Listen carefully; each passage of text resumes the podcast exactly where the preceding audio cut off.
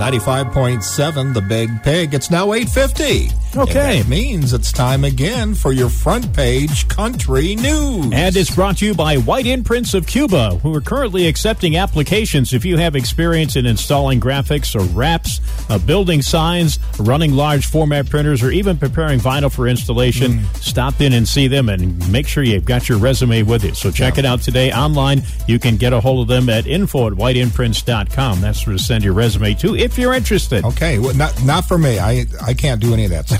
Okay. All right. Well, let's get to the music news. Jelly Roll is going to be performing during the third annual Nashville Bourbon Auction. That's coming up November 16th. The event presented by Alliance Bernstein will take place at Nashville Supper Club. The Electric Jane Billboard reports that the uh, 2023 Nashville Bourbon Auction will benefit youth development and mentoring programs and the Country Music Hall of Fame and Museum. All right. Garth Brooks, uh, we talked about the fact he's putting a new album out, and you can pick it up only at uh, Bass Pro Shop. Uh, but he is going to uh, headline the first ever Black Friday Amazon Music Live special on November 24th. Oh. His performance will be live streamed from the grand opening of his new downtown Nashville bar, which is called Friends in Low Places. All right. It's not called Dive Bar. No, it isn't. Uh, so anyway, it's, actually it's called uh, Friends in Low Places Bar and Honky Tonk. Okay. that's the uh, Okay. official title. Anyways, it's going to be seven o'clock uh, on November twenty fourth. All right. Dolly Parton revealed in a Hollywood Reporter profile uh, that was published that she repeatedly turned down the opportunity to play the Super Bowl halftime show.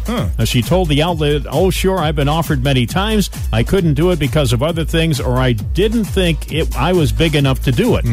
Uh, to do that big of a production. She said, when you think about those shows, those are big, big productions. I've never done anything that big of a production, Yeah. and I don't know if I could have. But uh, the times are changing because uh, she's going to be on the halftime show during Thanksgiving this year. Yeah, yeah. So that'll be good. That'll Yeah. be fun to watch. All right. And uh, one more note here uh, Kane Brown is collaborating with, believe it or not, Elvis Presley for Christmas.